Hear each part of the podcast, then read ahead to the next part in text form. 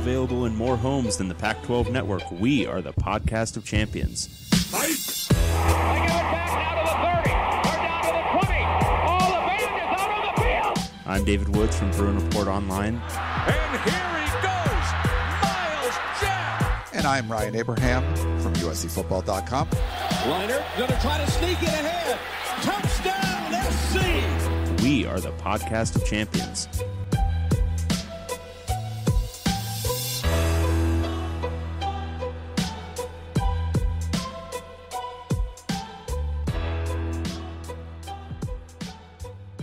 Welcome, everyone, back to the podcast of champions. I'm David Woods from Bruin Report Online, the UCLA site on the 24 7 Sports Network. And I'm Ryan Abraham from USCFootball.com, the USC site on the 24 7 Sports Network.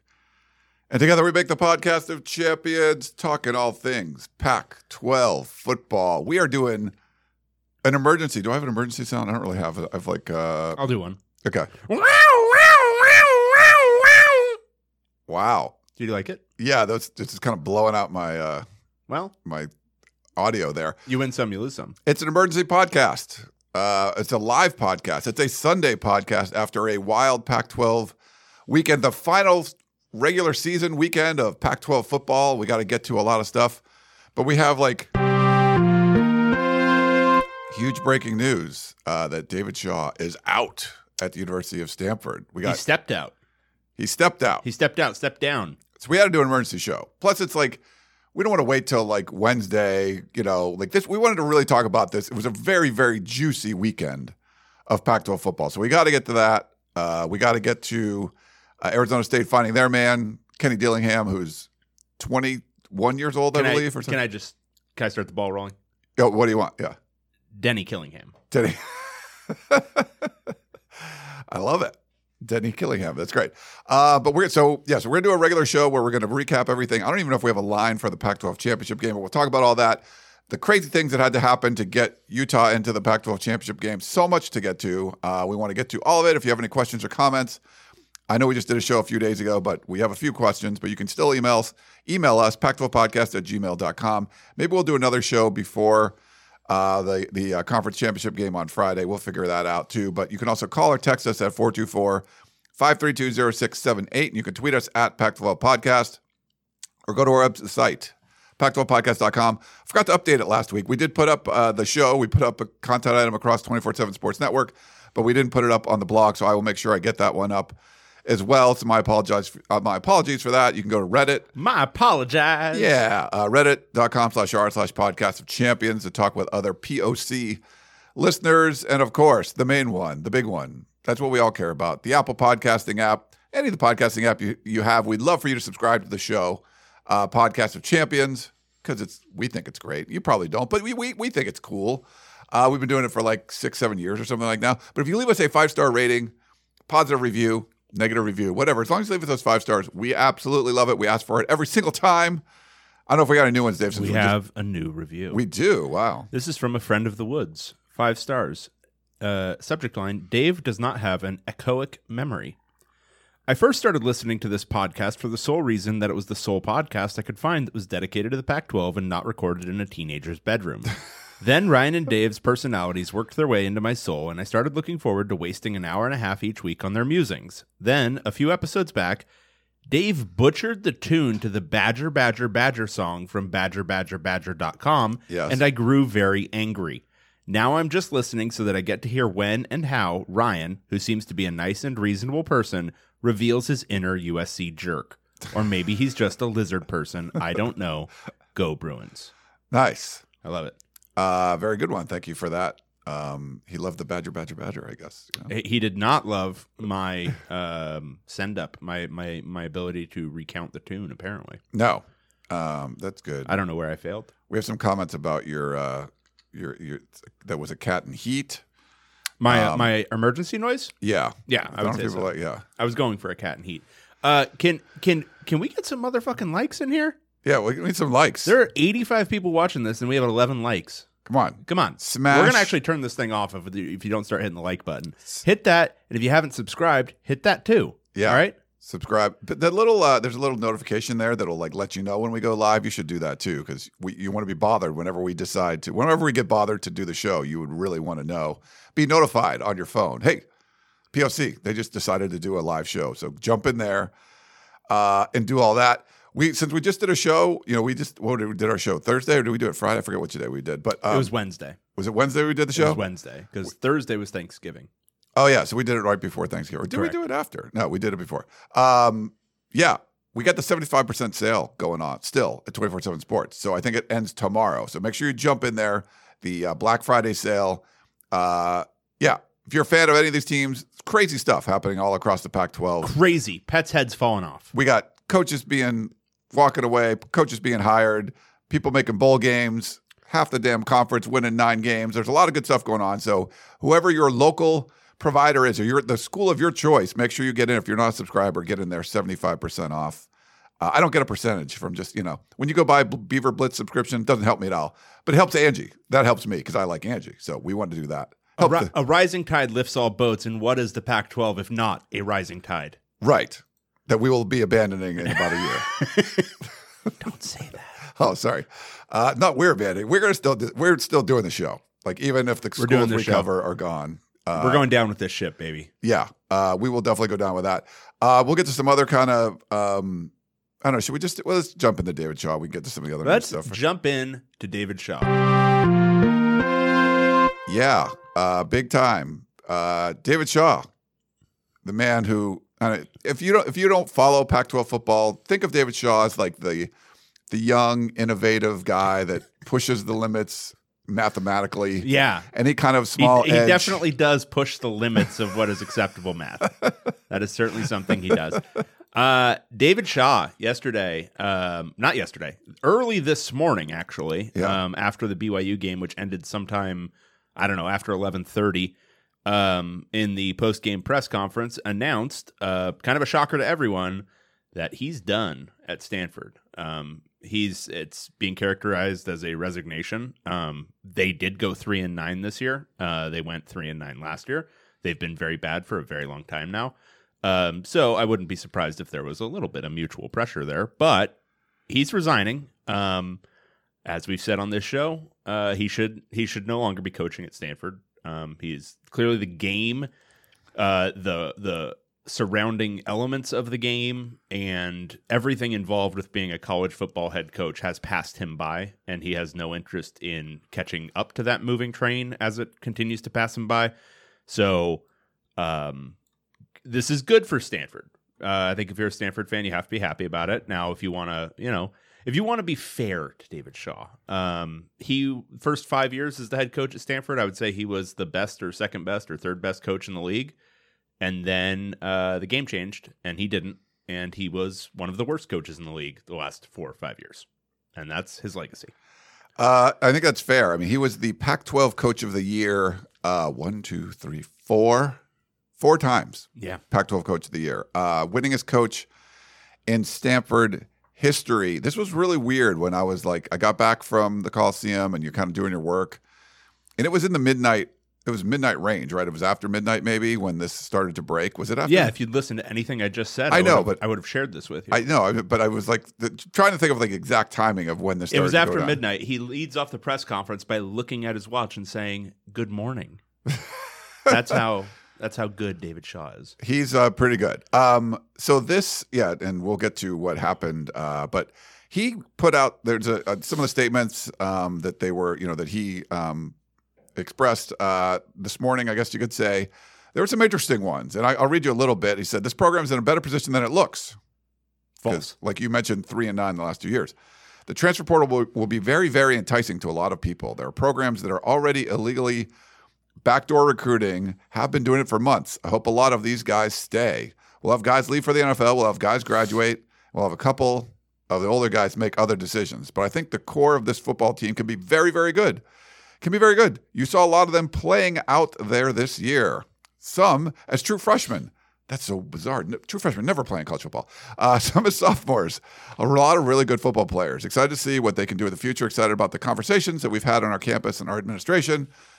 Uh, and it kind of goes on and on and on there. But so we've talked about NIL. We've talked about a lot of things. working uh, to continue to improve our game day experience here at Stanford. Proud of these things, um, these initiatives. Proud of the guys. Uh, we're not that far away.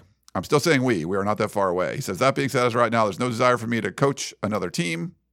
It's not what this is about. I'm gonna spend a lot of time with my family. Um, he said he was very grateful for Stanford, the community, and all that. Um, just walking around the building. Our building is a Hall of Fame. We've got Hall of Fame coaches in every sport, left and right. It's just so exciting to be with that group. I appreciate the group. Appreciate my family for putting up with this ridiculous profession. Um, and uh, he was asked about the final straw, like you know what pushed you over the edge, and he says he didn't accept the premise of that question. There's no final straw. Um, you know, he doesn't make things up when he comes to the podium. He's just trying to tell you the truth, is what he was saying. He says, A week ago, I wasn't here, off season plans, what we were doing. We were going recruiting uh, and how we're going forward. Really, it was less than a week. And as I sat before Thanksgiving, he prayed about it and thought about it and talked to his wife. And, uh, and he said it cemented in his head. Um, he just he saw it was time. So um, he says it's been great. It's been a great run. A lot of people that think our program is down. Um, that's what our record says. But look at the components. I look at the people here. The support that I'm hearing coming out of the athletic director from our university president, the people that are behind the scenes, we're not that far away, David Woods. uh, but once again, a week, 10 days ago, I was gung ho to be the person to lead us there. And over the last few days, I realized it was time. It was time for me to step aside.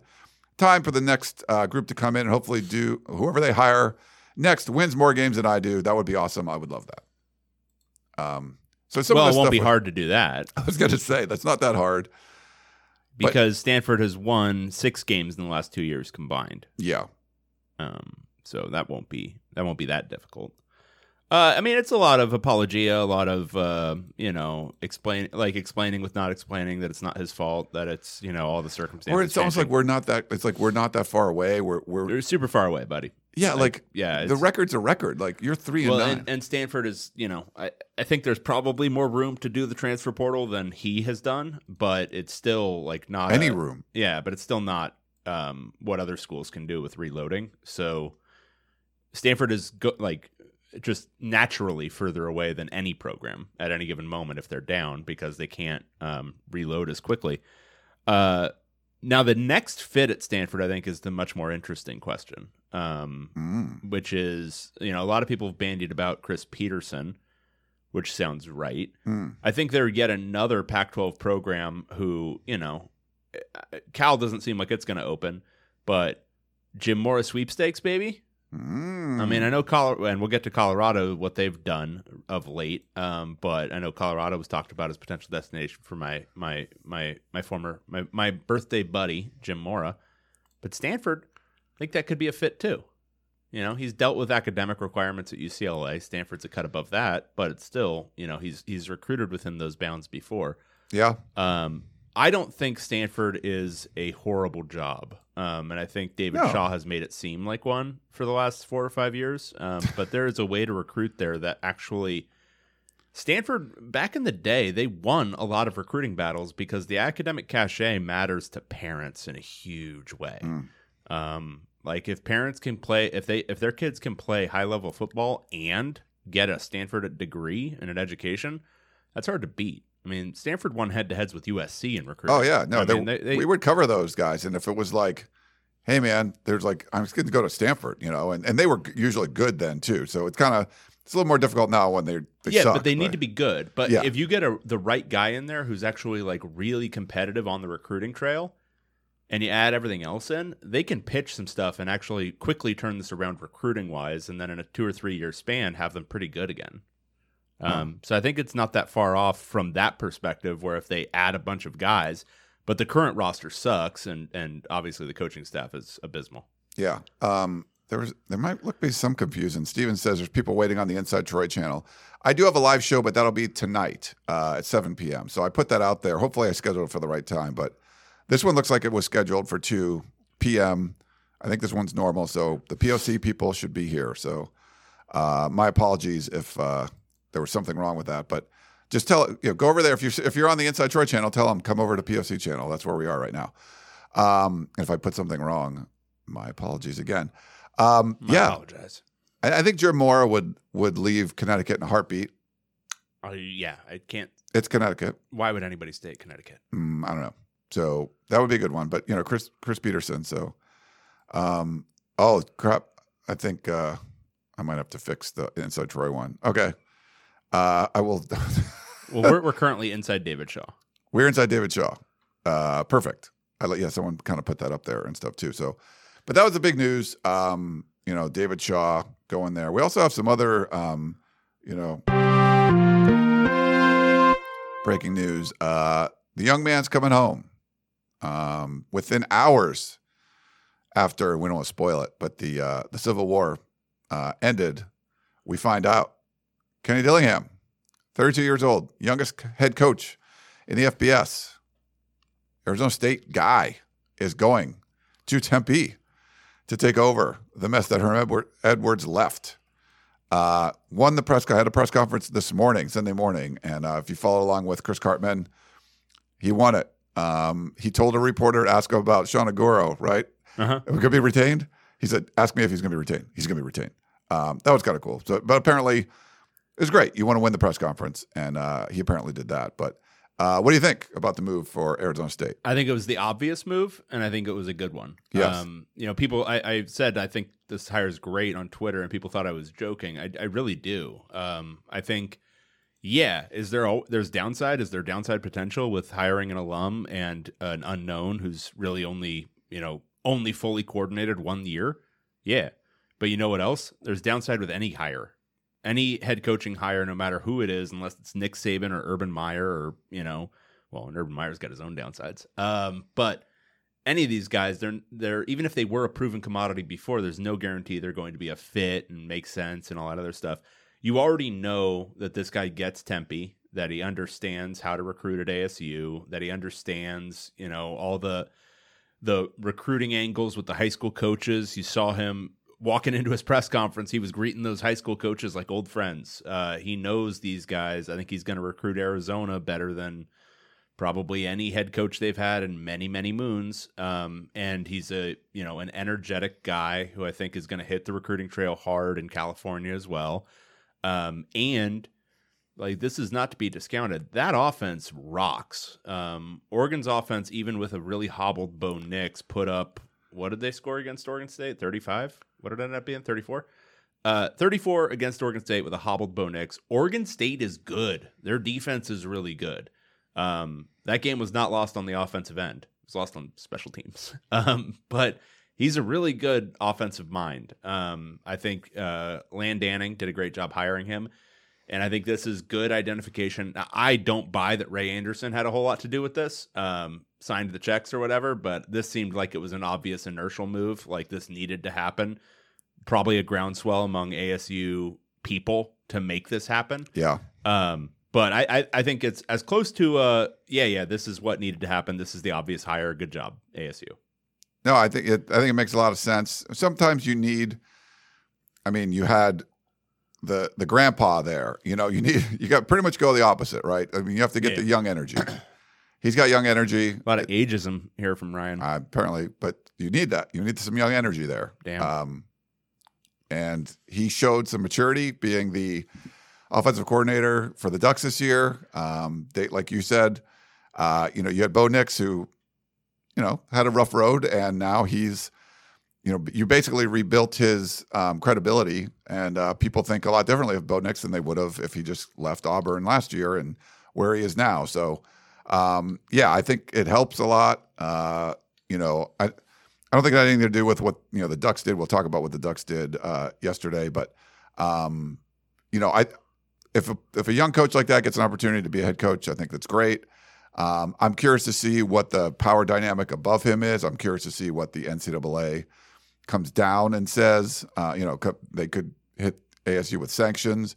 Is Ray Anderson like? Was he really a big part of this hire, or was it more people behind the scenes? And then Ray Anderson's going to be out next, and they already have their head coach. And I'm I'm curious to see how that all kind of plays out. But um, as the way the way it's going now, I think you just needed something positive. You need you needed something to kind of here's hope. You know, we need some hope, and uh, you got it. I think with uh, Kenny Dillingham. Yeah, and um, I think he's going to immediately pay dividends. Um, I think he'll be probably active in the transfer portal. I, I think, He said he was going to crush the transfer portal or something like I forget the quote, but he said but I would guess we're going to attack the and transfer it already portal. sounds like they're getting NIL commitments from boosters Yes. to um, to make their fund pretty good. But I, I would say um, big priority is a quarterback. You know, get a quarterback, um, get somebody who can run his system. I don't think Trenton Bourguet is the guy to run his system, uh, but get somebody who's got some wheels. Um, and I think, given what he showed with Bo Nix, I would have to imagine ASU is going to be an attractive destination for um, a transfer quarterback. Yeah. No, I think it would be too. Um, the game is changing, and I feel like ASU sort of, I don't know, like the the the way college football was going was sort of this way, and you're following this path, and that you know there was a deviation, and ASU sort of went even the other way, and just sort of like we're gonna do it this way, we're gonna like old CEO type, and just you know, and it was just like completely the opposite of like the the trend of where college football yeah. was going, and now you're trying to get back onto that trend, which. Uh, makes a lot of sense. So um, happy for our, our guy Chris Karpman. I think they're going to be killing the coverage over there, and uh, yeah, looking forward to uh, what what Colorado does and Adam Munsterteiger and those guys. Oh yeah, And- got- if you have not signed up, if you're an ASU fan listening to this and you have not signed up for Sun Devil Source, you need to get on that. Get on it. I mean, I'm just gonna, I'm just gonna guess at something here, but Kenny Dillingham's a 32 year old guy who's already been on staff in an assistant role, and um, Karpman's been covering the team for basically his entire career at ASU. Uh, so. If you have ever wondered if a, if one of these reporters might have an in with a head coach, it's probably probably that guy. So uh, if you want the inside scoop on uh, everything ASU, you get your butt over to Sun Devil Source. for sure. And uh, and follow along in the uh, Colorado coaching search, uh, Buff Stampede for sure with our, our buddy Adam. So um, Adam Munsterteiger, Yes, and they've been a, crushing things. there's a big piece of news there. oh, Dave uh, Dave Plati, right? The, their SID is retiring. No, Oh, what was the big piece of news? Sorry. Deion Sanders was offered the job at Colorado. Oh, I didn't see that. Yes, Very yes. cool. He was offered the job three days ago. Uh, Who who reported that? I think initially, um, Munsterteiger was putting it out there on the board. uh, Nice. but then it's been confirmed by a variety of other sources. Um, so that would be interesting. Um, that'd be. I, I, I'm I'm in love with that. If Colorado somehow lands Deion Sanders as their head coach, I think that would be awesome. I think he'd recruit the hell out of that job. Um, he's had a lot of success at Jackson State. Um, That's a tough one to take, man. If you're it would be a tough one to take. I don't know if you sit around and wait a little bit longer. Um, Yeah. but That's it- just like I want a D one. I want a Power Five job. Like pretty Yeah. much. Yeah, I mean that would be what it could is. get other ones. But that yeah. would be what it is, is like getting the staff money, getting all that stuff that you can't really get at the uh, HBCU. Um, Yeah. But that would be that would be interesting. That would certainly um, add some just like watchability factor to Colorado. Um, and they, Yeah. they Oh my God, and they also just need some juice on the recruiting trail. again young energy. You need that. I mean, not. I mean that that'd be great. There was other like coaches like Luke Fickell going to Wisconsin. That's pretty nuts. Uh, Matt Rhule jumping in and going to Nebraska. We still got to see what Auburn's going to do. There's another big piece of breaking news. Another. Be- uh, This is the biggest piece of breaking news we have here on this show. it is crap. Michael Mothershed Oh yes. has refereed his last game in the Pac 12.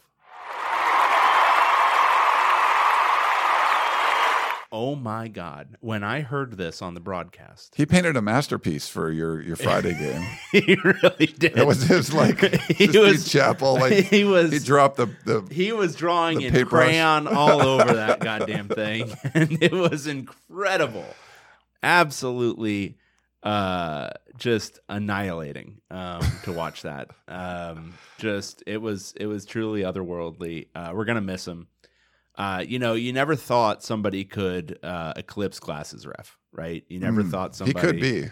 could say, "Oh wow, no, no, that guy. I'm going to make my explanations of plays more opaque. I'm going to fuck up basic administration of the game in more avant-garde ways." and then Michael Mothershed, he emerged like Yeah. from a cocoon. Someone And- needs to make a his Twitter handle or something. Yes, yes, You could do that, Yeah, David. mother shedding. Um, anyway, it, it's a, it's a sad time, obviously, for all of us. Mm. Um, but uh, we'll get past it together as we always do. We do. Uh, that's a that's a big one. Uh, we had a question from Touchdown USC. Any Ducks assistants following Dillingham to ASU? I haven't heard yet. The only thing I heard was that he was, you know, uh, keeping Aguero on staff. So, Yeah. Uh, you heard anything on that, or I don't know? Isn't it Aguano? Aguano? I'm sorry. Did I say the wrong? I said the wrong thing. Yeah. My bad. It's okay. My apologies. Well, I think it would be cool if it was Aguaro because his first initial is S, so it would be Saguaro Saguaro. because that would be very Arizona. That that sounds. ve- Yeah, it sounds very Arizona. Yeah, that he should change his name to Aguaro, Sean Aguaro. I'm in. I like it. All right. Uh, okay, what else? So we Get have the. it. So we are because we're doing this early. We don't know what the college football rankings are yet. fo- Football playoff rankings are, but we do have the AP poll. We have six Pac-12 teams in the top 17 of the AP poll. Uh, USC four, Washington nine, Utah 12, Oregon 15, Oregon State 16, which they just played, which is weird, and uh, UCLA 17. So boom, boom, boom, boom, right in a row.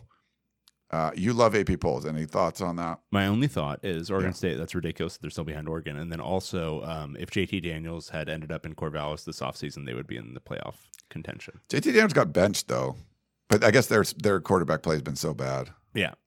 We did have someone that wanted uh, uh, Tanner McKee to transfer to Oregon State. I don't think you want Tanner McKee.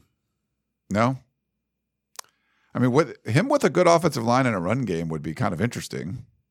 Yeah, he's kind of a statue.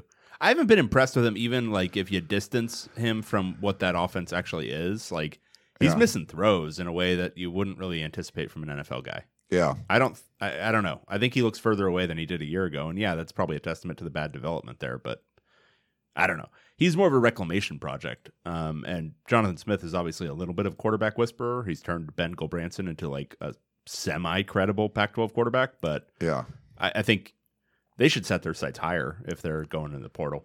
I think so. Um, just get you know try to get somebody good there.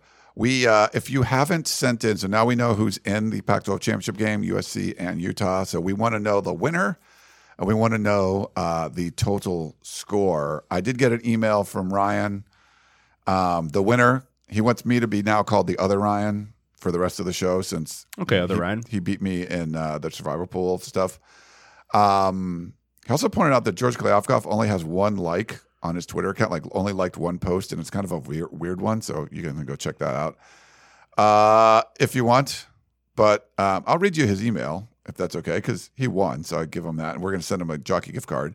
I'm disappointed that Dave and his disciples didn't have the vision to pick against Cal on the road at Colorado. They should have recognized that somebody was going to need to, quote, steal a possession in the, quote, pick against Colorado game. Dave was playing to avoid this doomed 10 plus person tie, and that Cal was the best bet. But maybe they, unlike me, had not been going to Cal games from, from birth with season ticket holding parents and had not been given the opportunity to fully contemplate Cal's road ineptitude. Dave's David Shaw like conservatism was never going to win outright in a competitive contest like this, and he led the people astray by playing for overtime. I'm glad Matthew asked for his picks to be censored before he could do more harm. but also pass along my thanks to Matthew from Mountain View for running the pool. I grew up one town over from Mountain View, and he played volleyball against both MVHS and St. Francis. And I was also at Big Game having a different experience to this. He did a great job, and I appreciated the detail he put into the sheets. Go Bears, go Bruins. Thanks for the pod, Ryan. Uh, thanks, congrats, Ryan. You won, and uh, that's awesome. Yes. And if anyone else, we, I think we got one email so far. So pac12podcast at gmail.com of the tiebreaker. So if you were in the tiebreaker of the, I think it was 10 people, um, make sure you uh, send those in. Tremendous. And uh, that would be, that would be wonderful. We would appreciate uh, that very much. Um, we mentioned that the title game is going to be Friday, uh, Allegiant Stadium in Las Vegas. I will be there. David will not, but we will have a POC, at least half a POC meetup. Uh, Park MGM is the media hotel, so we're going to do one of the bars there. I'll put it up on Twitter and stuff. But Thurs just think, plan on Thursday night if you want to come out and uh, and meet me and other POC listeners. Probably a lot of Utes fans and USC fans, so make sure you kind of come out there and we'll have some drinks and uh, should be a lot of fun. So come out there. And just so you know, like the way this had to happen, um, we knew on Friday night that Washington was out because it was a three-way potential. You know, there was three teams that could get in. Um, the Utes needed a bunch of help. They had an easy game in Colorado, but They needed UCLA to beat Cal. That happened Friday night. Oregon State had to beat Oregon. That happened in dramatic fashion. We'll get into that. And then Washington, the double whammy, not only beat Oregon, but now they beat Washington State. And that sent Oregon packing and Utah to the Pac 12 championship game. It actually gives Washington a chance to make the Rose Bowl if USC ends up going to the playoff. They'd be the highest ranked team in that case. But a lot of weird things had to happen. Dave, I tweeted out like Washington kind of got Oregon twice by beating them and then also beating Washington. And some I one of the other Pac-12 podcasts got really mad at me, said delete the account. Do you do you know what that was about? I don't even understand. I, I, I don't know. I, I- don't. I saw the same thing. Um, Did I do something wrong there? I don't. I, I, I, I, I don't know. I, I truly don't. Maybe I don't understand. I feel like there's like an opacity and sometimes an insularity to Pac-12 uh, uh, Twitter and the Hmm. people on it, um, as if they're all like they've got like one in joke, and who knows? Sometimes we don't get it. We're old. I, am an old. Like I've I really felt this was an old. It said like d- hashtag delete your account, and I was just like, all I said was like that Washington beat. I don't know. Oh, no, I, I think it was Washington and Oregon State teamed up. right. Yeah. So Yeah. they teamed up to knock Oregon out of the Pac-12 championship, which they did. And I, I don't know. It wasn't. And I don't think any of them are Oregon fans, so I'm not sure why that would be. I don't know. Uh, but I just if there's any non-olds out there that can explain to me what I did wrong, Please, non-olds, help Ryan. let me know. Um, yeah. Uh, our, our buddy Jon Wilner tweeted out, Dave, that, uh, or he wrote in his column, we have six Pac 12 teams with nine victories. So the first time that's happened since 2014. So pretty good. Yeah, it's it's it's a really interesting league because you have um, three of the like historically worst versions of programs ever in Colorado, Stanford, and ASU, Yeah.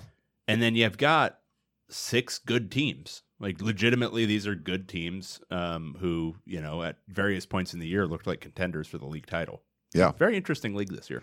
It's much better. Like the, this is way better than parody, I think. You know, like you're down in the bottom, fire coach, get a new one, and try to get back up. You're like, hey, Jedd Fisch, they were terrible. Like, oh, now they're five and seven. Like they're climbing up the ladder. Like I'd rather have a bunch of good teams and some shit teams, you know, and just and kind of work it that way and work your way back up. Um, instead of like, oh, it's great when the worst team in the league beats the best team in the league, and then the you know, like that that doesn't help us. Yeah. Um, so yeah, I love that stuff. We got a whole bunch of people in the chat. Smash that like button, please. Um, I want to let us know too, and uh, you know, I'm going to give David props. He had a monster week. Pick. We, we both had a really good week. Um, I, mi- I missed perfection by two points. craziness. Yeah. Um, so we had seven games against the spread.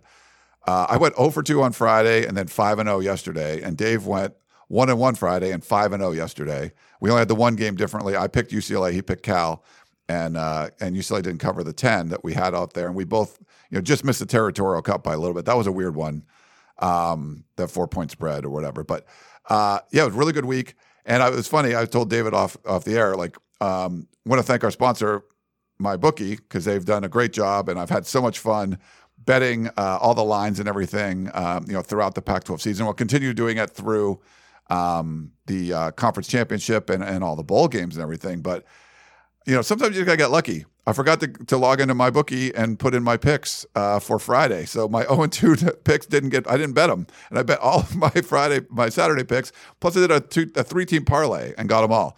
So that was great. But if you go over to my bookie, use promo code PAC12 and they will match your first deposit, uh, 50% of your first deposit up there. So get extra money when you put it in there. You want to bet the championship game?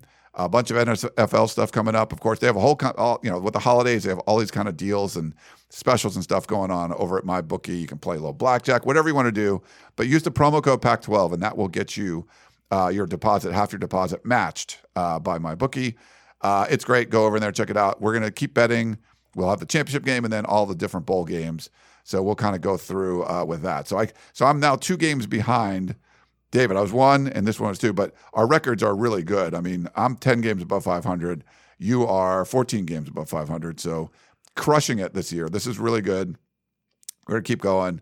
Uh, I still can. I still haven't cashed my Arizona State under six and a half wins. So I'm do, I'm really happy with uh, my book my bookie account this this year. I had a couple of rough weeks before, but I really kind of brought it this week. A little bit lucky, David, because I didn't bet the Friday games, but uh, that worked out pretty good. I'm proud of you. Hey, man, we do what we can. Uh, did you even look at the? I changed the Pac-12 rankings a little bit. Our power rankings. Do you do you want I haven't looked at them, but I can look at them right now. Uh, anything stand out to you you don't like? Um, yeah, I don't like uh, you doing the same dumb thing that the AP voters did. Oh, did I do that? Yeah. Oh, switch it. Okay. Put them up there. Yeah, perfect. Uh, yeah, that's true. We just saw it. Otherwise, it's fine. Nice. Um, we do have like the six ranked teams that are at the top, and uh, I think we have our who's the best of the non. Um, yeah, we've got what we have is it's six teams that are good, two Yeah. teams that are fine, and then four teams that are bad. yeah. And that's what the league is this year. And we've seen, I mean, even the bad teams, we've seen like a game or two that they've actually looked competent. Um, maybe one team, only one game that looked competent, but uh, we'll get to all that stuff. But um, you know, it, it was a it was a battle all season. I mean, there was we've had some bad teams, David, uh, bad teams in this Uh-huh. conference. Who Oh, was yeah. going to be 12? Like, who was going to end the season in the 12th spot? Because people were fighting. Like, this was. This was competitive until the final weeks, and then and then then one team really pulled ahead. it's kind of like yeah like you you put the rocket boosters on like you're Uh-huh. like there were you know there, there was like a pinewood derby they're kind of going down the Uh-huh. hill and then somebody had a jetpack attached Yeah, to yeah, their little wooden they- car it- it just went They went Like, rocket boosters the last Right. few weeks. The the level of suck was just out of control. You can only tip your cap. but our number 12 team and one of the greatest worst teams One in of Pac-12 one of the truly most uh, disgusting uh, versions of a football team we've ever seen. yeah our number 12 team Colorado Buffaloes. and I guess you could say they showed up uh this was at home spread that was under 30 points for Mhm. some inexplicable reason uh taking on the number 14 team Utah Utes. And number two in our power rankings. Yeah, uh, Utah absolutely could have picked its score in this game, and if Utah had not pulled its starters at halftime, literally at halftime, they might have scored a hundred. Um, just an absolute. Just I don't even have a good word for it. Just a flattening of Colorado.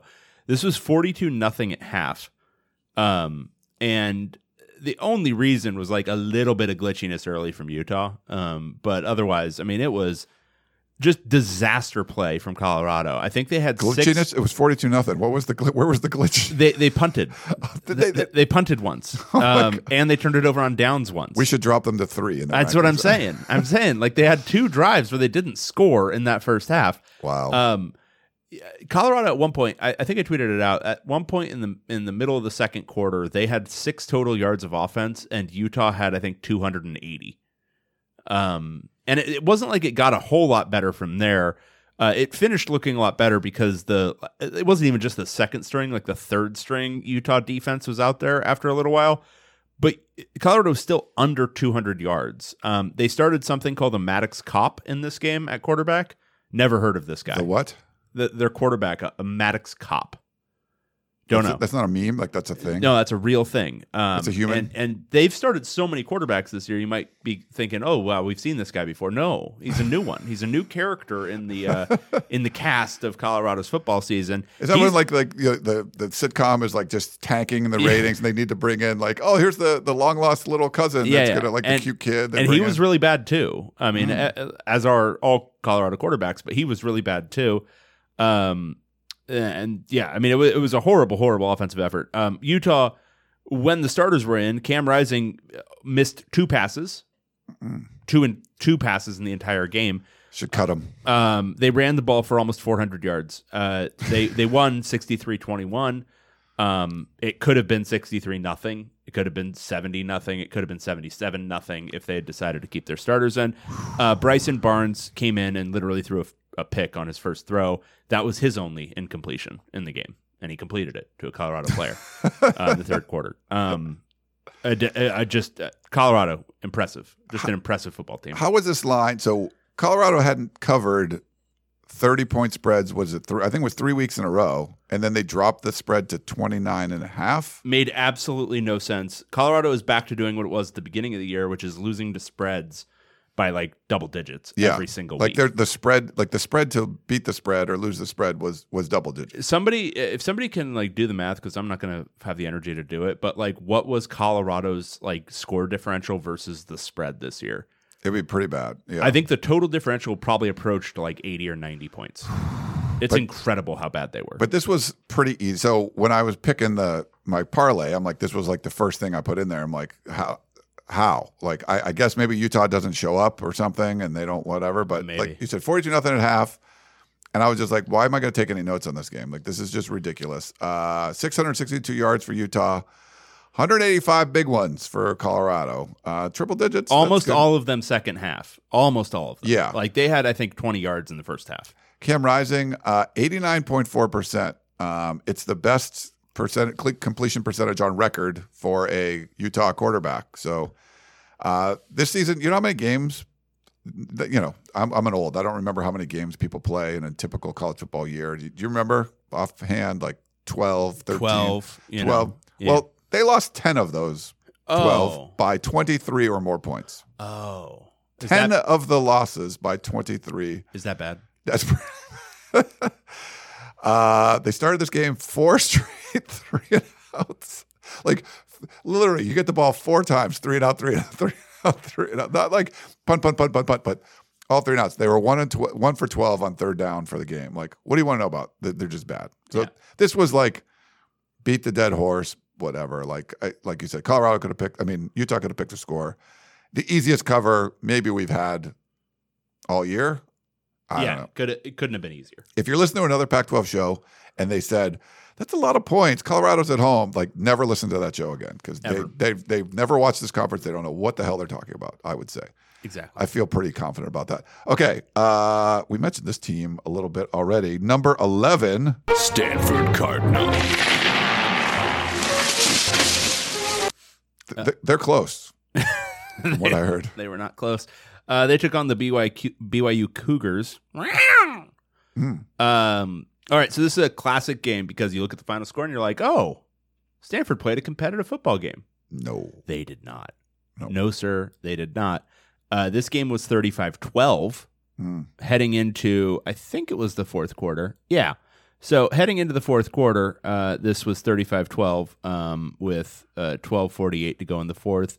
And then Stanford does what Stanford does this year, which is put a bunch of lipstick on the pig. Uh, they scored two fourth quarter touchdowns to make this look semi respectable. It wasn't. Stanford's horrible. They're close. Um, so far away from being a good quality team. they have freshmen that played. This is not a good BYU team. They've had a lot of issues this year. They ran for 360 yards in this game.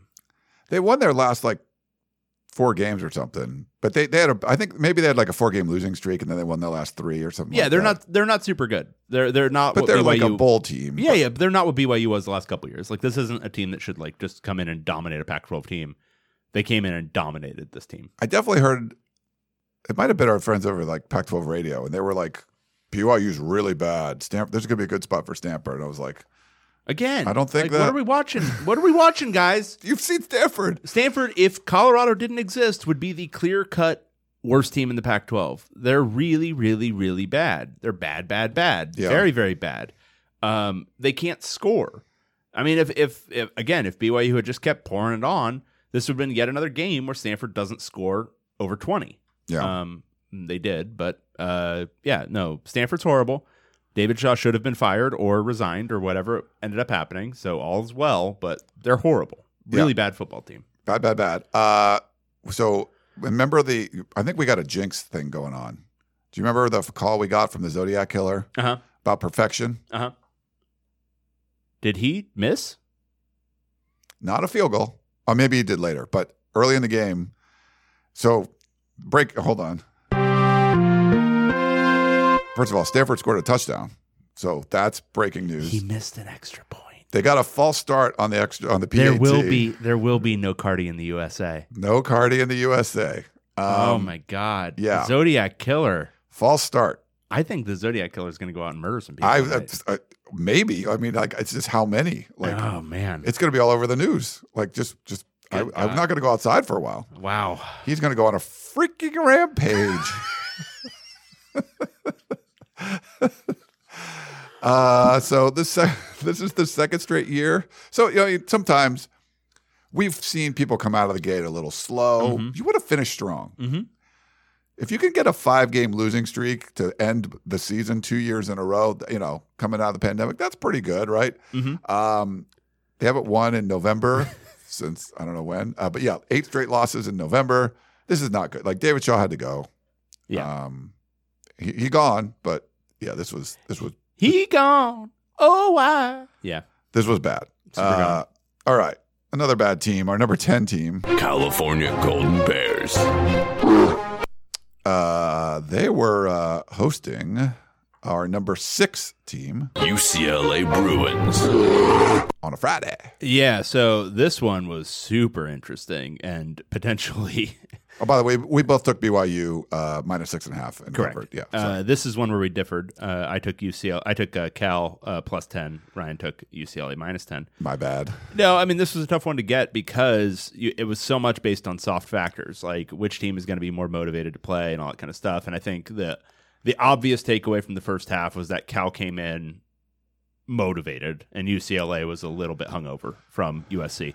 Uh, Cal jumped out to a 21-10 lead. Um, they were mixing in like these really effective deep um, passes off of kind of tricky formations um, where there would be like a fake pitch then throw deep or they would uh, they ran out a diamond formation at one point um, they were just doing some nifty tricky stuff and it was generating some big yardage because ucla's cornerbacks are horrible um, and it kind of just looked like ucla was out of sorts offensively they were not um, fully engaged in the first half um, just a lot of mistakes. Um, they weren't uh, throwing the ball particularly well.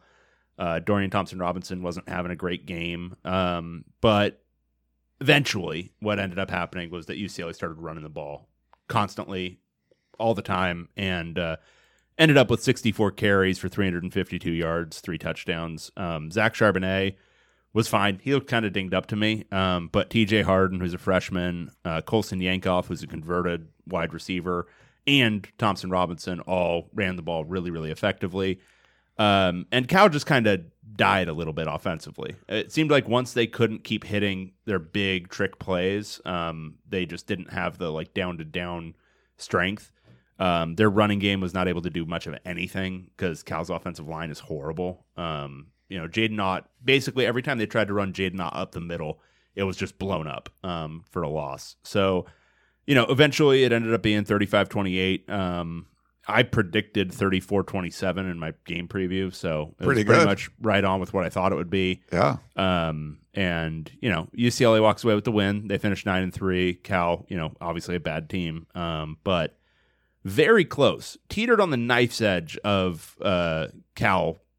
There was a point in this game where if they get a stop before halftime, they're getting the ball coming out of half, already leading by eleven, where it could have it could have gone very very south. But um, Dorian Thompson Robinson led a great drive before halftime that got them within four points, and then they could. Uh, then they were in striking distance. Chip Kelly crushing the middle eight. Uh, EVS says, Dave, how bad is the UCLA secondary? The worst in the Pac 12? It's really bad. So the safeties are okay. Um, the safeties are really good in run support, and they're really good at preventing big plays for the most part. This game, I thought they were leaky, but um, cornerback play, I, I don't know that there's a set of corners that's worse in the Pac-12. Yeah, he said putrid corner play. He kind of followed up with that. Yeah, Um, yeah, that was you know it was funny. Uh, Cal came out sort of like motivated, like you said. Like they ran that trick play that for a touchdown, I believe, where it was kind of like that. You you look to the side and it's like everyone thinks the play's not happening, so like yeah. They did, the sort of like they did the fake check with me and uh, snapped the ball, and uh, they were caught napping a little bit. But reality was there was good coverage on that play, but the cornerback just like was unable to make a play on the ball once it he looked like it went through his arm. Yeah, just unable to make a play on the ball, wasn't looking at it at all, and th- it was a great catch. Um, but that was actually the one defender who actually was engaged. It Yeah. just, it was oh yeah, no, just great throw and catch too. And you're, you're right. I mean, it was sort of like UCLA looked more hungover, and Cal looked like they wanted to play. Like it could have easily been Cal didn't give a crap, and uh, Yeah, and there, there was no way of gauging that because UCLA has uh, under Chip Kelly, they haven't had the USC hangover the way they had sometimes under Mora. yeah, Um, so you, you- it was hard to gauge. Um, but I think ultimately that's kind of how it played out. Is that UCLA was a little bit more like, uh, going through the motions, especially early. But then when they got punched in the mouth, I thought they responded. Yeah, uh, it was. I, I just the UCLA offense looked really sluggish in the beginning, um, but there was you know 21-17 you know, at half. The refs were bad uh, in this one. Um, there was just all these weird. It was just it just it was a perfect way for Mothershed to kind of leave the conference. So beautiful. there were so many bad things. Um, There was the one where they they for I, I still don't really understand what happened. They they they claimed that they forgot to reset the down marker, and so it sort of looked like UCLA was granted an extra down. But I think the reality was is that they just confused themselves on the field, and there was no extra down at any point. I think they took away a run. Like it was bizarre what happened. So it was like basically it was like a first down. I forget what it was, but they they they said on the field it was uh, it was going to be like third and short or but it, but he really got the first down. he really had gotten the first down and by like a wide margin. Right, And it wasn't the- even close. Everything was going to be reset anyway. But UCLA goes up quick and runs it for the first down. like for a two yard run. So they Right. basically are like, we're trying to pick up third and short. Right. And they ran that play. yeah, and so there I, And there was an option that they were going to now make it that no, that really was a first down. You just picked up two. Now it's second and eight and really screwed UCLA. Yeah, yeah. Like And that so was part of the thought the, process. the end result was that I thought they got it morally correct. Like they got it like right, which is it's a first down. It's first and ten from like the nineteen. but I think they took away the they took away a play. Like Yeah, yeah, they had to erase a play to make that happen. It was Like they- uh, truly some of the most avant-garde re- refereeing you've ever seen. We're gonna miss Michael Mothershed. Yeah, that was a that was a weird one. Um, I, I was like, I don't know what that was going on there. So this is the most uh, single season losses under Justin Wilcox. Um, worst full season Yeah, record. yet another guy who should be walking into a press conference this week and saying, "I'm resigning as the head coach." Yeah, uh, he's- he's bad. I don't think he's doing that. Uh, worst full season record since uh, Cal went one and eleven back in 2013, and the worst conference record uh, since 2017. Also, they went two and seven that year as well. So two and seven uh, in the Pac-12. Not uh, no bueno for the uh, sturdy Golden Bears, but they did get the cover and, and screwed me on that one. We would have been tied uh, otherwise. Okay, uh, next up we got. Okay, I forget what we called all these. I'll, you want me to give the This real name? This is names? the Apple Cup. This is the Apple Cup. Okay. We have the Apple Cup between Arizona State Sun Devils,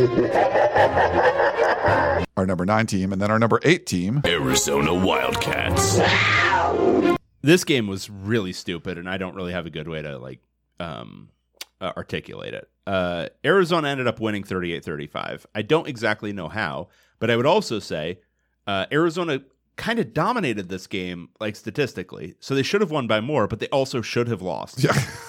um, so I don't really have like a great overarching theme here, except to say uh, Michael Wiley um, got hurt in this game at one point, which is why I didn't continue to run the ball.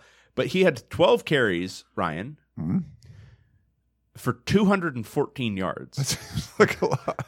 he pretty- averaged almost 20 yards per carry uh, in this football game. Hmm. Um, big play runs were insane in this game.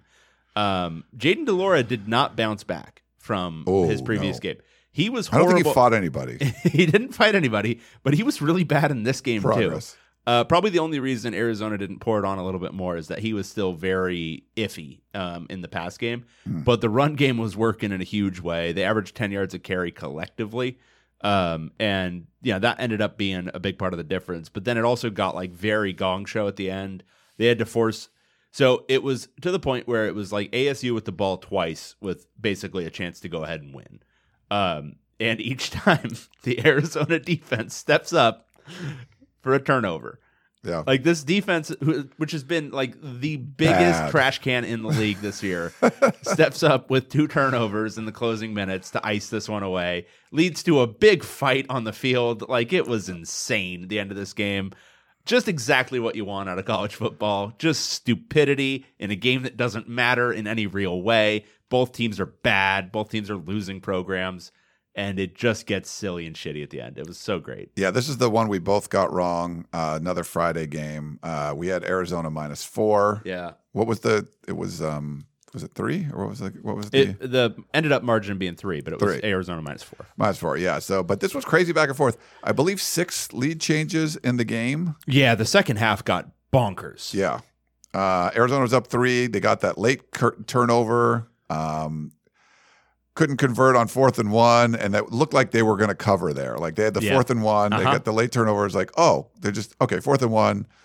You know, if you kick a field goal, if you do whatever, nope, they go for it, don't get it. And you're like, ugh, they're not going to cover this. But uh, ASU turned it over five times, if I'm not mistaken. That Yes. seems um, one of the coolest plays you will see uh, in in college football was when the uh, Aussie punter um, gets the like it looks like he was going to try to fake it, and he's running to his right where he's a right footed, and then kind of escaped, and then ran to his left and and, booted it left footed. left footed like a 32 yard punt with his left foot. Like it was just like, and he gave like the Michael Jordan like, eh, you know, like whatever. He's just that was pretty impressive that he was able to like avert disaster and boot it left footed, didn't get it blocked. You know, just was obviously not a great punt, but just to get 32 yards of field position there when it looked like I don't know if it was like a design fake or whatever.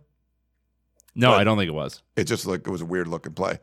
Um, do you ever hear of like a team getting 41 first downs and losing? Like that seems like a lot of first downs. Yes. And that's what Arizona State did, and they did not win this game. Um, pretty crazy, but this was a this was a big one for Jedd Fisch. Uh, five game losing streak, not all him, but uh, for Arizona to ASU. So snap that, like you mentioned, Wiley. He had three touchdowns along with those 214 yards. Uh, ASU 537 yards. They they had 6.2 yards per play. They ran 87 plays, and Arizona ran, Arizona only ran 51. But like you said, they had some huge big runs there, um, and that sort of was like the difference. But ASU was moving the ball, uh, but they, you know, you can't turn the ball over. That I mean, what was it? The last two or three drives, they turned it over too. But Yep. um, five turnovers, that's that's no bueno. Can't do that. But a whole bunch of first downs. So, um, you know, maybe they were inspired knowing that Kenny Dillingham was coming. I, I'm just not sure. Uh, okay, we got to get to um, this was the Territorial Cup, I believe. Uh, number seven. Washington State Cougars. Mm, they were hosting uh, our number three team. Washington Huskies. Yeah, this is another kind of deceptive final score. Uh, Washington ended up winning the Territorial Cup. Territorial Cup. Territorial. Because the Washington Territory. Please don't go in the comments and tell us that it's the Apple Cup. Okay, just try to like get the joke.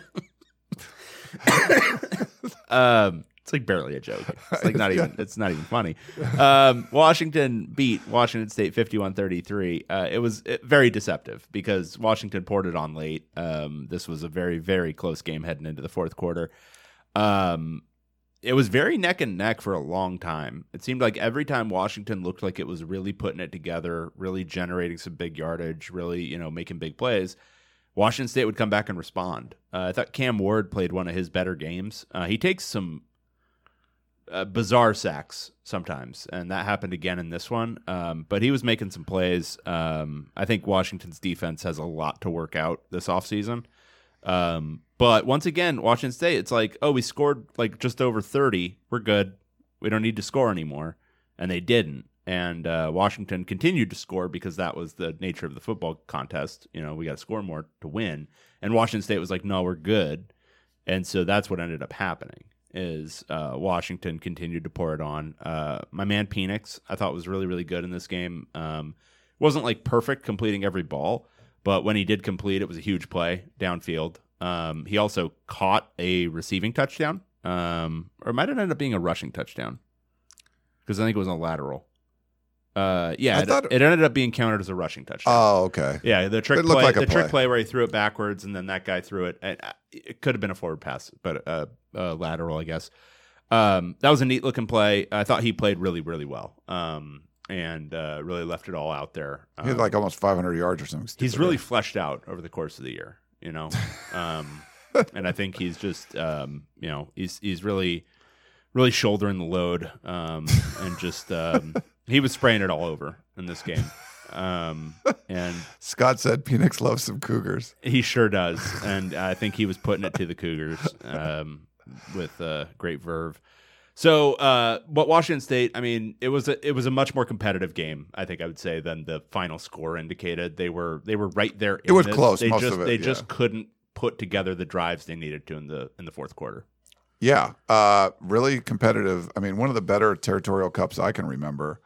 Um, but yeah, no, that was, and there was a lot at stake. So by the time this game played, and it was funny, I would have people asking me, uh, even in like in the press box, people were talking about it at the USC Notre Dame game, and people on Twitter asking me, and they're kind of dumbfounded that they were like, wait a second. So USC could play Oregon or they could play Utah, but it matters who wins the Washington Washington State game. Mm-hmm. And Washington would end up having the best record of all of those teams, but they wouldn't be the team that gets in. So they're deciding who goes, but it won't be them, even though they have won 10 games and those Yeah. other teams did not. So there was a lot of confusion there. But yes, this was Washington's opportunity to not only knock out uh, their hated Ducks, but potentially uh, have a path to the Rose Bowl. So that was uh, that was pretty cool. But they came on really strong.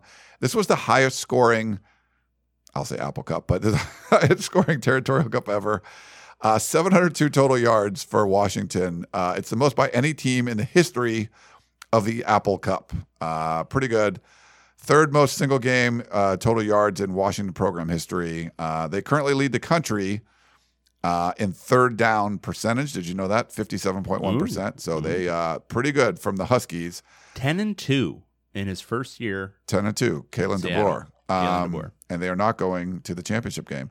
Uh, Washington State, they would they would be going if uh, we get, if we kept the divisions, right? They would Utah kind Oh, yeah, no, it would be Washington versus USC Yeah. in the uh, title game. Um, Washington State, they allowed Washington to con- convert on, you ready? 11 of 13 third down. So Is that bad? really hard to get them off the field. 84.6%. Yeah, Not I a- mean, Wazoo's defense went pear shaped in this game. They are really good. Zero tackles for loss. Not a single tackle Yeah. for loss in this game. Like, how do you do that? Uh, and Wazoo ran 22 more plays than Washington, um, 89 to 70, 67. But yeah, you, you got to force some negative plays. You got to get what I mean to just that's got to be demoralizing when you just never get a third down, get a, never get a third down stop. So Yep. um, we do have a bunch of people that are really hoping for Washington to get to Pasadena. It's not a guarantee. Like the Rose Bowl could still pick Utah, but Utah went last year. Um, they would have four losses opposed to Washington Yeah. with two. So it looks pretty clear. Is there a could Oregon State get selected, or you think it's Washington all the way? I think at this point it would probably be Washington. Yeah. Um, and I think Washington fans would travel like crazy. And not to say Oregon State wouldn't, but I think Washington's a bigger brand. It'll probably get more eyeballs. I mean, it could end up being a Washington Ohio State matchup in the Rose Bowl. And that would be, that would draw some eyes. No, I think it would. Um, Also, that game would be, I think, um, 50 to 49, something like that. ooh, It'd be nuts. I It'd be like a it. lot of fun. Okay, uh, this one we this was the Apple Cup, I believe. We have uh, number five team, Oregon Ducks. No, this was big game. big ga- oh big game, uh, with the uh, is there no the the just the big game. This is the big the game. big game. Yeah, yeah. okay, so number five, I'd switch it. Thank you, Dave, for having me switch that. Uh, Oregon and number four, Oregon State Beavers. This was, I, I think, it's one of the contenders for the best game of the year um, in the Pac-12. Um, insanity. absolute nutty shit going on in this game, and not like a great like. It's a great game in the Pac-12 context. Like it's a great Pac-12 game because it had insanity involved in it. Like it was just the the exact circumstances that needed to happen for Oregon State to win this game presented themselves.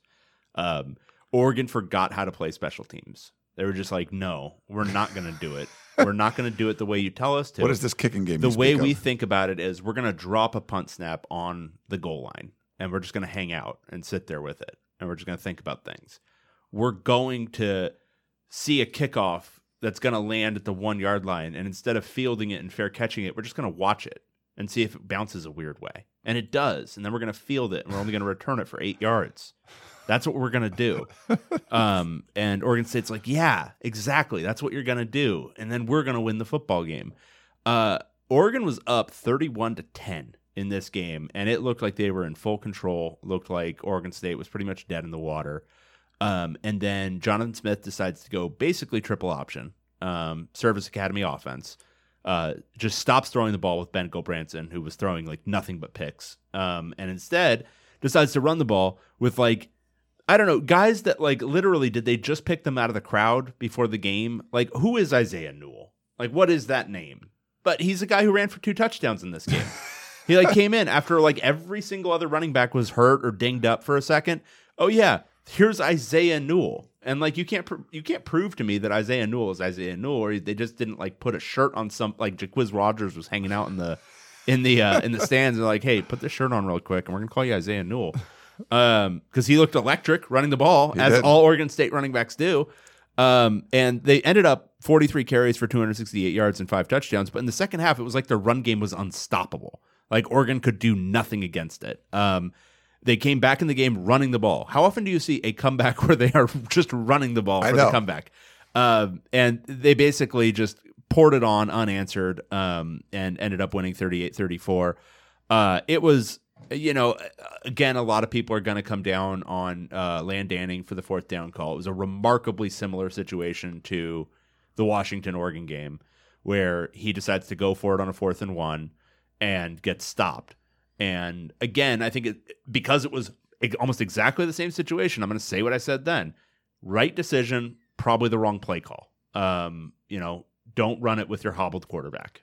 That's basically the answer. Um, probably try to sneak it if you're going to run it with him. Yeah. Don't try to get him outside because he can't really move right now. Um, but I think it was the right decision. I think you have to know what game you're in at that moment, and in that moment, is their defense going to stop Oregon State? Yeah, I, I, just at some point, I get it that the right decision, but if you're not making like, you know, sometimes it's you you you might want the right mathematical call, but you have to do like you know if you're going like oh hey you have the best odds playing blackjack. Well, if you're staying on 16, then you st- you know if you're doing the wrong things, but like you're playing the right game, you know, like I feel like that's you're causing No, but problems. that's but I think that's what it would be. It, what he would be doing in that moment is being risk averse, and he would be staying on a 16 against an 18 or whatever, right? By by electing to punt it away right then. You're not playing like the thing is if you're going to play your own 29. yeah, like, but if you're going to play blackjack the right way, you hit on the 16 even against the 17 because Right, but I, I'm. I, I would say if there's the the hit is like you're assuming the hit. There's only one thing you can do. Give me one card dealer, there's a skill involved to this. It's like a little bit different because there's something like Yeah, you, you have to do the right. you can't uh, the the call I think was bad. Yeah. Like and that's where I I you know, if you're going to make that call, then punting is the right move. But there's a there's a menu of options available to you within the play call. And I think the decision, like the strategic decision, the tactical decision, whatever you want to call it, to go is the right one. It's just if you're going to do it, you really need to fine tune how you're going to do it. Right, Um, and I, I think they've proven that they've like every time we have this discussion, it's because it doesn't work. The first- And the I first don't want to be results oriented. I want to be like Yeah, yeah. And make the, first right one, call, The and I one, get the, it. the first one, the running back slips, um, and I think Yeah. he slipped because the blocking was getting blown up up front. Um, I think uh, th- there's an aversion uh, with a lot of programs to a QB sneak. I don't know why. I think it's because it's seen as like a little bit cheap. Just line up a bunch of your running backs behind the the quarterback and just push him a yard. You can do that. Almost everybody can. Yeah. Uh, UCLA's perfected it. They they should make an offense entirely out of their QB sneaks. They get like seven yards pop. Um, but that's that's basically the the. I think that's going to be a focus, and again, sort of the same way that the Washington game, the much bigger and much more impactful play was the botched snap on the previous drive. Drive. Uh, Yeah. This one, the fourth and one, is going to get focused on if their special teams doesn't go completely stupid um, on two plays. The, Oregon State isn't even afforded the opportunity for the comeback. Yeah. What, uh, one, one another thing for me being old. So when it was 31 10, so I'm in the press box and I'm tweeting out, and I tweeted out something like, Oregon just went up 21 points on Oregon State. If that, and um, I said, so in the tweet, I said, if this score holds, it will be USC versus Oregon in the Pac 12 championship game. Like, I didn't say, I think it's going to hold. I didn't say, I just said, if this result, if this is the end up being the result, USC and Oregon will play. All the other stuff and someone was tagging like old takes exposed and stuff and and that they old takes exposed responded like this isn't a take and it was like I, I I don't know what it was but somebody like shared it and I don't think if people even read you can't even read the 140 characters What I, what I what I've understood on Twitter is that so like I do a lot of trolling, so I expect some trolling Right. back. But there's also there- there's also like some remarkably like stupid people out there um, who like don't. It's it's a real case study in the Dunning Kruger syndrome where like Not you familiar. you well it's the idea that um un- incompetent people tend to overrate their own competence in Ah, areas because they're that. actually ignorant of their incompetence because they are so incompetent.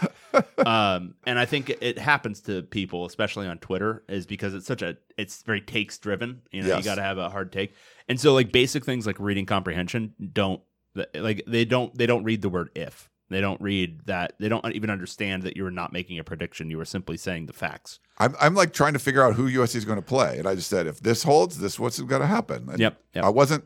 I did. I would. I was rooting for Oregon State. I wanted them to play. I love watching Oregon State. You know, You were rooting tooting. I like Oregon State. I picked Oregon State. That's All why. I wanted them to come back. So it was like the weirdest thing, and it just kept happening. I'm like, bad takes, man. I'm like, do you understand what a take is? Like that's not a take. Nobody. Um, why did they have both have home jerseys? I loved it. I thought it was that- really pretty. Um, I don't care. It was fine. yeah. I don't. I didn't. I missed why that was.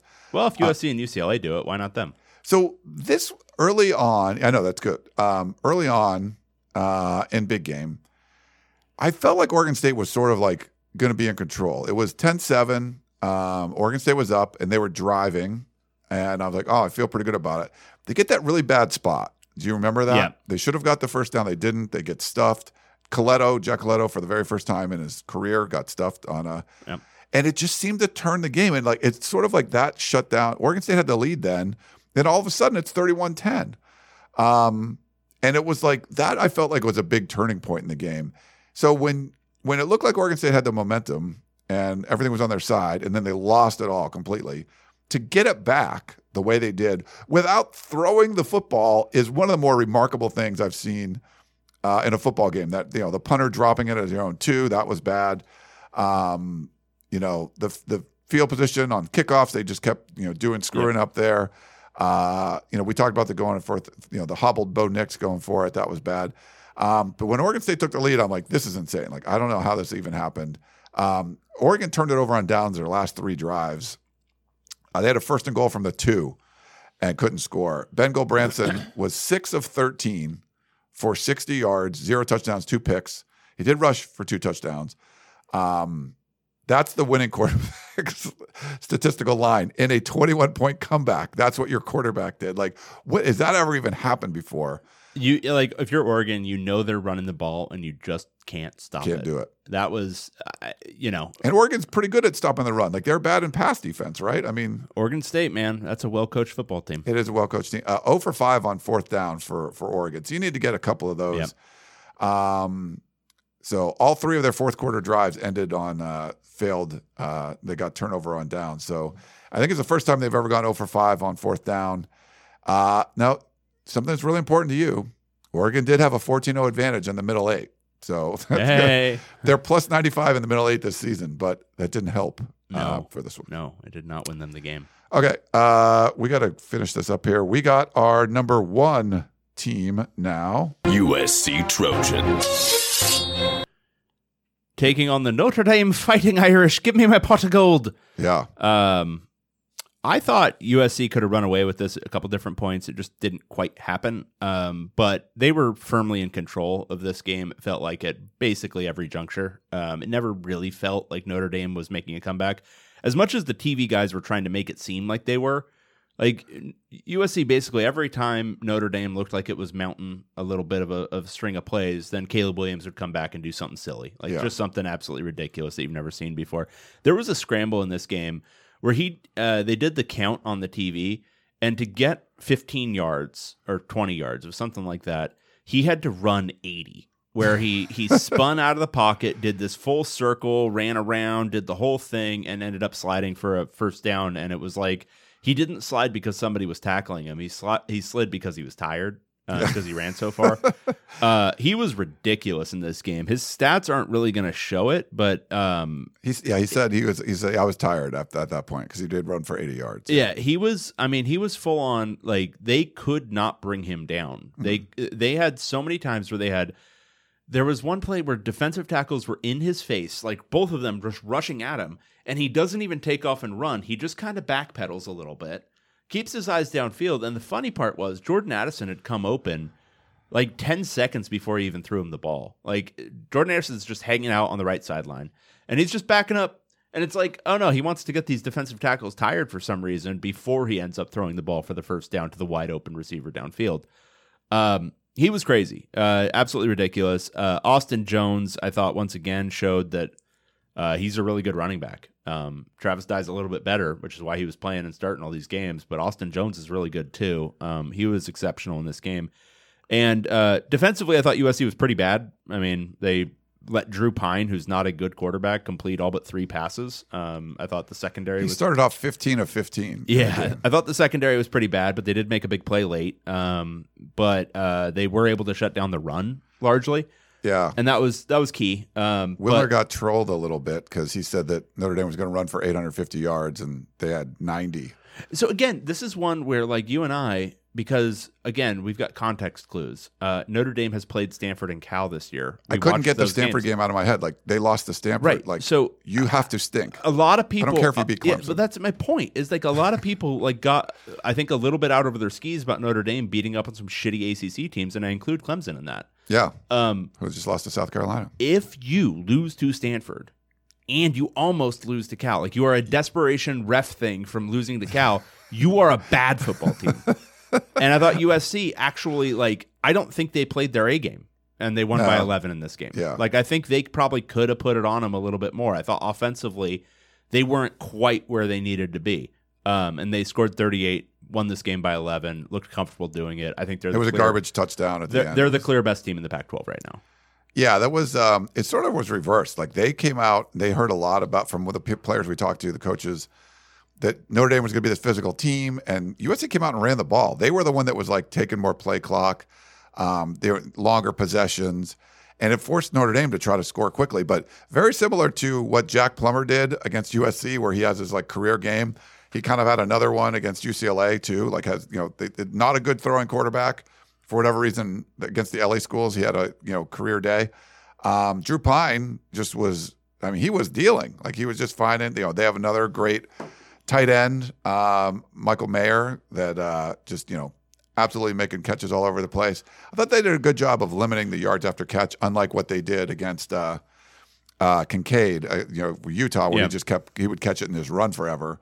Uh, this was more a possession kind of thing, but And Mayer's nowhere near the player that Kincaid is. No, like he's he's not. he's, a fine whatever uh, Midwest tight end, but you know we do him different out here in the West. He's good, and I would say um, they did. They just did a nice job slowing down the run, shutting the run down to get you know Notre Dame under 100 yards, and they did a good job against Charbonnet too. He had five yards of carry, but you know he, he didn't get his hundred, and so you know they were fine. They're not a good defense at all, but they did some good things. They can pick their spots, Yeah. and they do. I think at this point you can't just say, "Oh, they turn them over because it's variance and luck." It's th- they turn them over because they play really aggressive in the secondary, and guys are taught to crash, you know, get into the passing lanes and try to make plays, and you know that's that's what they do. Yeah, I mean they got the one interception. Calen Bullock, he's really good. I mean that was nice when you you know, but the the fumble they got was pretty lucky. It's just a exchange on the running. You know, the it was like the mesh of a, a handoff, and Drew Pyne drops it, and uh, Ralen Goforth jumped on it. But those were big plays, and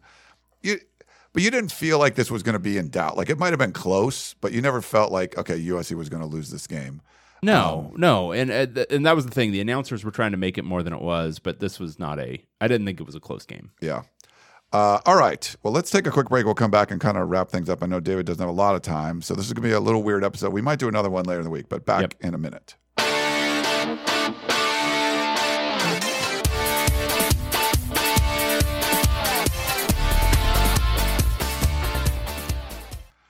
All right, we're back on the podcast of champions. Um, so we are we going to do? Do you want to do a quick preview show at some point?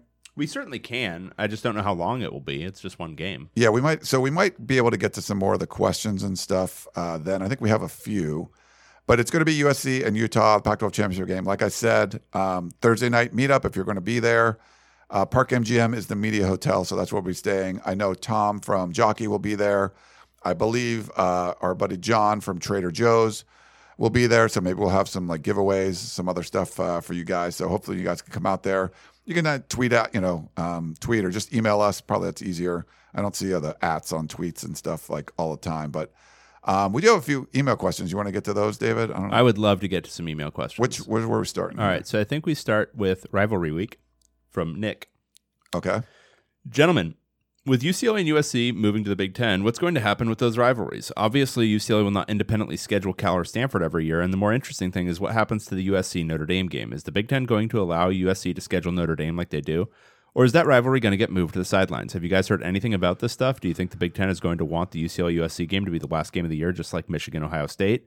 That's the way it should be played on rivalry week in the national spotlight. Uh, I there is zero chance that USC is going to get rid of the Notre Dame game. I would imagine. No. Um, and then two, uh, I don't think UCLA has much interest in regularly scheduling Cal or Stanford or uh, any former Pac-12 teams. I'm sure there will be like they will treat them sort of like they do major Power Five, Yeah. you know, programs where like yeah, if we can get a game with them, that's great. But for the most part, I mean, those are recruiting competitors, and I think if you're not in the same conference and you don't have to play them, why would you? You sort of give them extra exposure Yeah. or whatever. Um, yeah, I'm curious. I mean, I know David Shaw was expressing, I mean, he's gone now, but uh, expressing interest in, that, in keeping those going. We don't know. We don't know what the Big Ten's going to do. Uh, we still have to hear from the regents, right? The one more meeting or whatever for UCLA. It UCLA. doesn't fucking matter. It doesn't- Nothing's happening. I, I don't know why they keep delaying this. They're not going to do anything. It's uh, it's grandstanding, right? It's just to give content to uh, columnists. I don't know, but they're not going to do anything. I guess. Um, yeah. Okay. Uh, thanks, Nick, for that one. But yeah, we don't know the schedules. So we said like the Pac-12 fully embraced the non-division things. The Big Ten is keeping them because like you basically needed Purdue, you know, to matter. Like Purdue's just going to be a sacrificial lamb to to Michigan. The Pac-12 didn't want to do that. They wanted to put the two best teams in. And you know, the weird thing, you made the choice to put the two best teams in, but you might have screwed yourself because w- would you rather see Washington USC, Dave, or would you rather see Utah? Yeah, no, it's true. I would rather see Washington USC The tiebreaker cut, like the in an effort to is all like the best intentions, right? now. Like, but okay, Unintended we'll, consequences. We'll do, we'll do a preview show. Unintended 'cause I've got some funny things to say about Utah USC, okay, but it, it is funny that it's going to be that matchup to determine the the, the winner. yeah, and no Michael Mothershed because he was he was a shining star in the last one. Uh-huh. But like, it's funny the unintended consequences were we would have met the two best teams, and you sort of like just the old way would have worked out better. And Oh, it's and it totally would have. And if the, in the weird scenario where UCLA had won out but still been been kept out, even though they would have had the tiebreaker over Utah and all USC, yeah, uh, but because they didn't, because USC didn't play Washington, it was going to go to like who did the best against Cal or whatever. Right. Yes. Just dumb stuff. Yeah. Yeah. Because, you know, Washington ended up, yeah. So that was all uh, Yeah. very, very bizarre. But um, thanks for that one, Nick. Uh, Frank in Sacramento, even a blind squirrel finds an acorn once in a while. It seems crazy now to think about all the different coaches USC was dreaming about bringing in to replace sorry old Clay Helton. Among them were Matt Campbell, Luke Fickell, James Franklin, Kyle Whittingham, Mark Stoops, Eric Bieniemy, Bill O'Brien, and even Kalani Sitake. Could Mike Bohn and Brandon Sosna have targeted a better coach than Lincoln Riley? Hang on, Frank. Frank. Hmm. Frank. The only reason that people weren't saying, "Oh, they should target Lincoln Riley," is because everyone considered it a non-starter, like in the in the you know whatever. Right. Like, why would he go? why would he go? So that's why they were talking about all these guys. It wasn't like, oh wow, they really they really found a diamond in the rough with old Lincoln Riley. No, they targeted one of the like best three coaches in the college game and landed him because they gave him a boatload of money and he was interested in the opportunity. Like Yeah. this isn't like this isn't great scouting work. It's watching Oklahoma play football for the last like seven years or whatever. Yeah. That's funny. We had comment David Gould. So even da- like David, why is USC not playing Washington in the conference championship game? Like this is Uh, I don't know because people- of because of how ASU did this year. I have no fucking idea, man. there's like some weird tiebreaker. yeah. I, it doesn't make sense. Yeah. Um, hey guys, just wanted to point out this is a text message. Just wanted to point out that a lot of talk this year has been on the importance of the middle eight. Seems like Oregon dominated the middle eight of the Civil War, but I think we should remind Dan Lanning of the importance of the other remaining 52 minutes. he must have forgotten that. And as a reminder, if JT Daniels came to Oregon State, are they one loss, and where would they you have them ranked? Uh, so that's my yeah exactly. If they had, let's just say if they had competent quarterback X, whoever it is, Yes. uh, they would be a one loss team right now. Um, and they still would have like probably that loss to Utah on the schedule, but who knows how that shifts if they're not turning the ball over every play. Um, they they'd be a top. I mean, they would be where USC is. I think there'd be no reason not to have them there. Um, you know, they'd probably be lower just because it's USC versus Oregon State, but they would be in the mix for the playoff. Yeah. Um, so that's crazy to think about. So the thing with Because the defense is so good. The running game is so good. Yeah, I want to say about this about the analytics thing. Hmm. Here's the thing with Oregon, and he's obviously going to get a bunch of shit for it, and I hope it doesn't make him deviate from his thing because what he has done is he's obviously identified some like analytical things that help you win. Um, if he keeps doing them, it's going to even out in the long run. Um, Yes. but he's got to keep doing them. Um, and I don't think he, he- you don't want him to get gun shy at this point because I think he's got one of the best approaches to game management currently in the Pac-12. Um, dominating the middle eight, middle eight does matter. It's not going to win you every game, but it does matter, and he approaches it with the right mentality. You know, we need to manage our time. Once the middle eight was over, he decided to stop. He's like, won the middle eight, baby. But it's How just much time's left?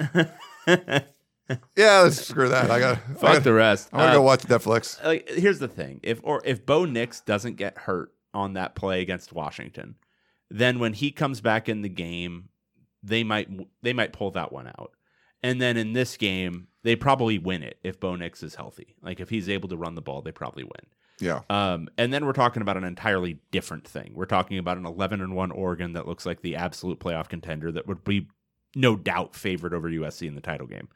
Um, but Bo Nix got hurt, and so they're not. Um, so you know you can obviously you're an Oregon State fan. Make your jokes about Oregon for sure. I, I fully support you in it. But I think if you're an Oregon fan, you've got to still be pretty excited about uh, Dan Lanning and his acumen. Like his approach to the game, I think is um, worlds better than a lot of Pac-12 Yeah. coaches. I see. I mean, I'm a math guy, and uh, you know, I like a lot of that stuff. But and maybe there's just like a traditionalist thing uh, in me. I don't want to see David Shaw punting. Like someone put in the comments, like David Shaw punting at the USC 29. Like I don't want to see you do that. Like I, you do there's stupid stuff like that. But I don't mind if it's like you know, hey, we're gonna play defense on this one. It's we're on. You know, we don't want to just give up a score if we don't get it. Uh, you know, and maybe the math says 55%. You think it was should you should go for it. And but you don't have to go for it every single time. Like uh, especially you've been not doing but it this much. is the part I like is that I think you're right. Like I don't think you need to do it as aggressively as he did, but I think he was recognizing also his defense wasn't good. yeah. I think once his defense gets better, I think you'll see a little bit less aggression in those spots, but I think it's also a sign of recognition. Like my defense isn't good. It's not going to be able to stop this team the way I want it to. Yeah. And so I need to put it in the hands of the offense because the offense is obviously the best part of the team.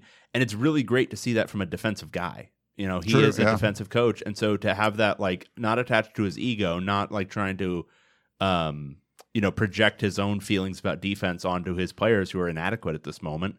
Uh, instead saying, "Well, our offense is the best part, so let's lean on it." Um, I think it uh, it didn't work out. Like it didn't work out the way they wanted it to. But I think you don't throw don't throw the baby out. With You the know, bathwater, th- This is this is pretty good, and I think in the future you're going to see a little bit more willingness to punt because he's going to have a better defense. He's going to you know figure that side of the ball out, probably hopefully by firing Tosh Lupoi. And every you know everything's not a spreadsheet. I mean, these are be, this is a game being played by a bunch of young kids, right? And there's emotions.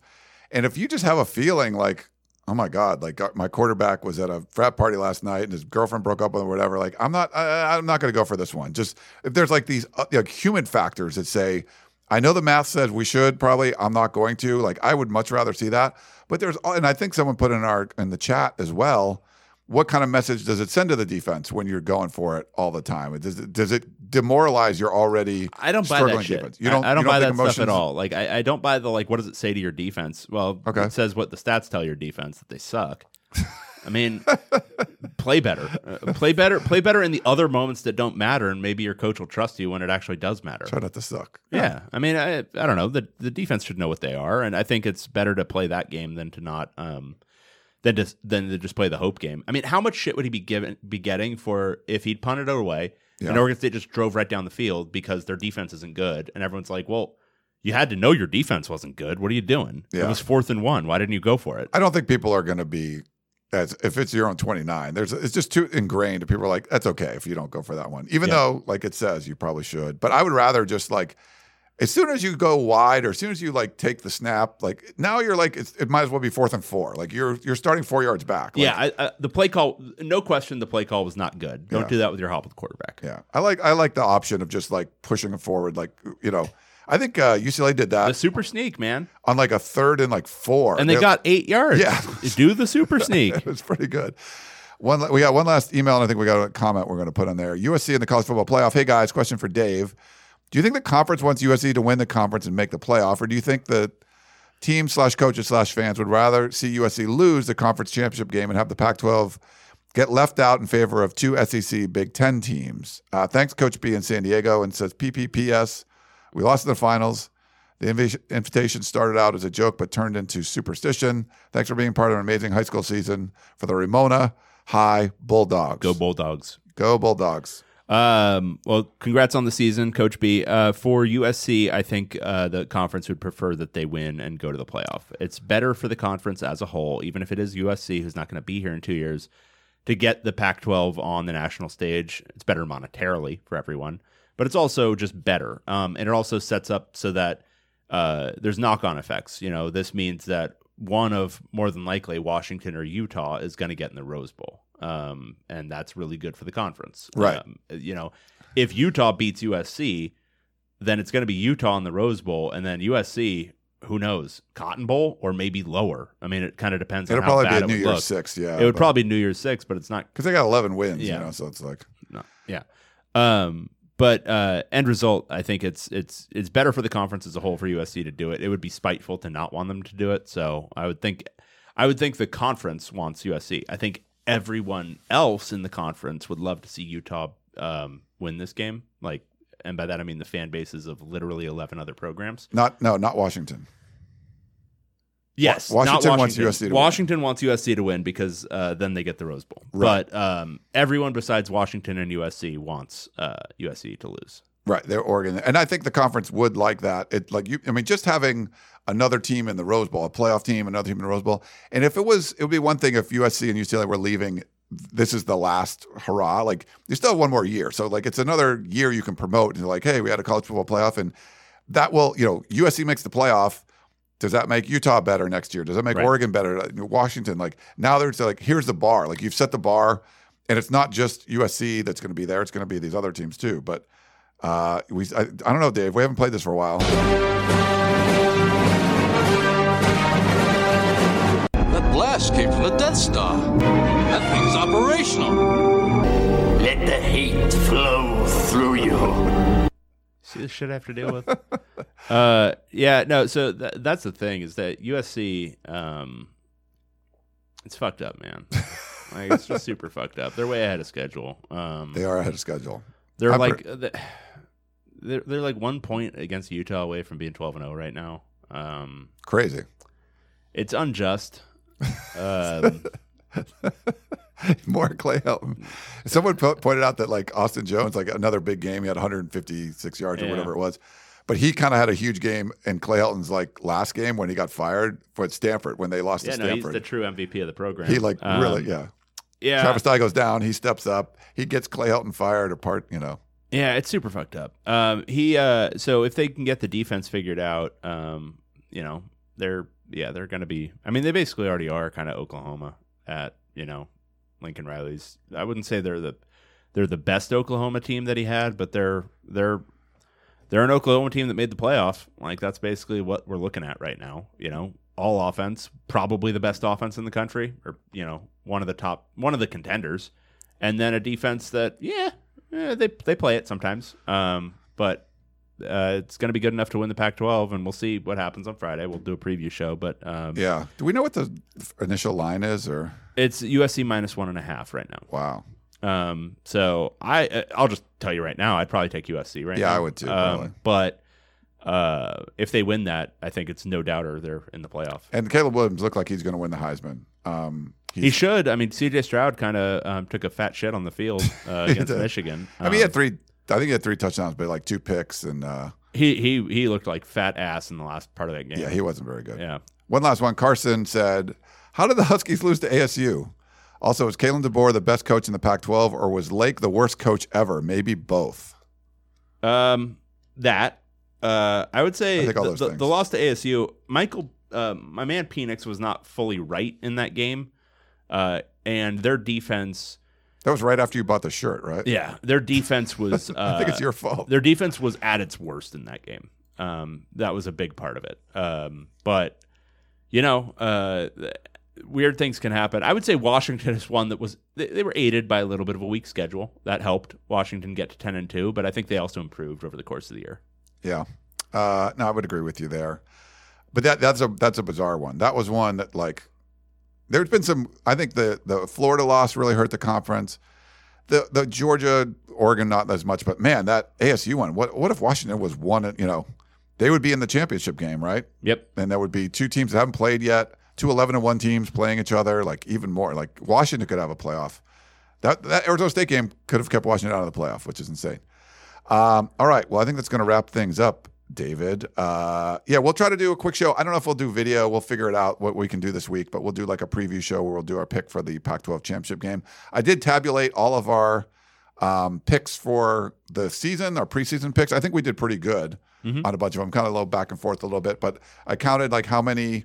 What the you know if we said like one team was six and six if they went six and six or five and seven and then how many we got right sometimes you you get a whole bunch wrong, but you get the number right, the total pi- you know picks right and stuff. So I kind of figure all that. So we'll do an episode about that maybe sometime in the in December with uh, the Bulls and everything. So. Uh, all right, well, that's going to wrap it up. That is David Woods. I am Ryan Abraham. Thank you for tuning in to this emergency edition of the podcast of champions. David Shaw, sayonara, sir. You served the conference well for a while. It's time to go. He brought Stanford football back where it's supposed to be. Pre Harbaugh days. That's Yes. exactly where they are. But thank you so much for tuning in. Hope you enjoyed the show, uh, and we will talk to you next time.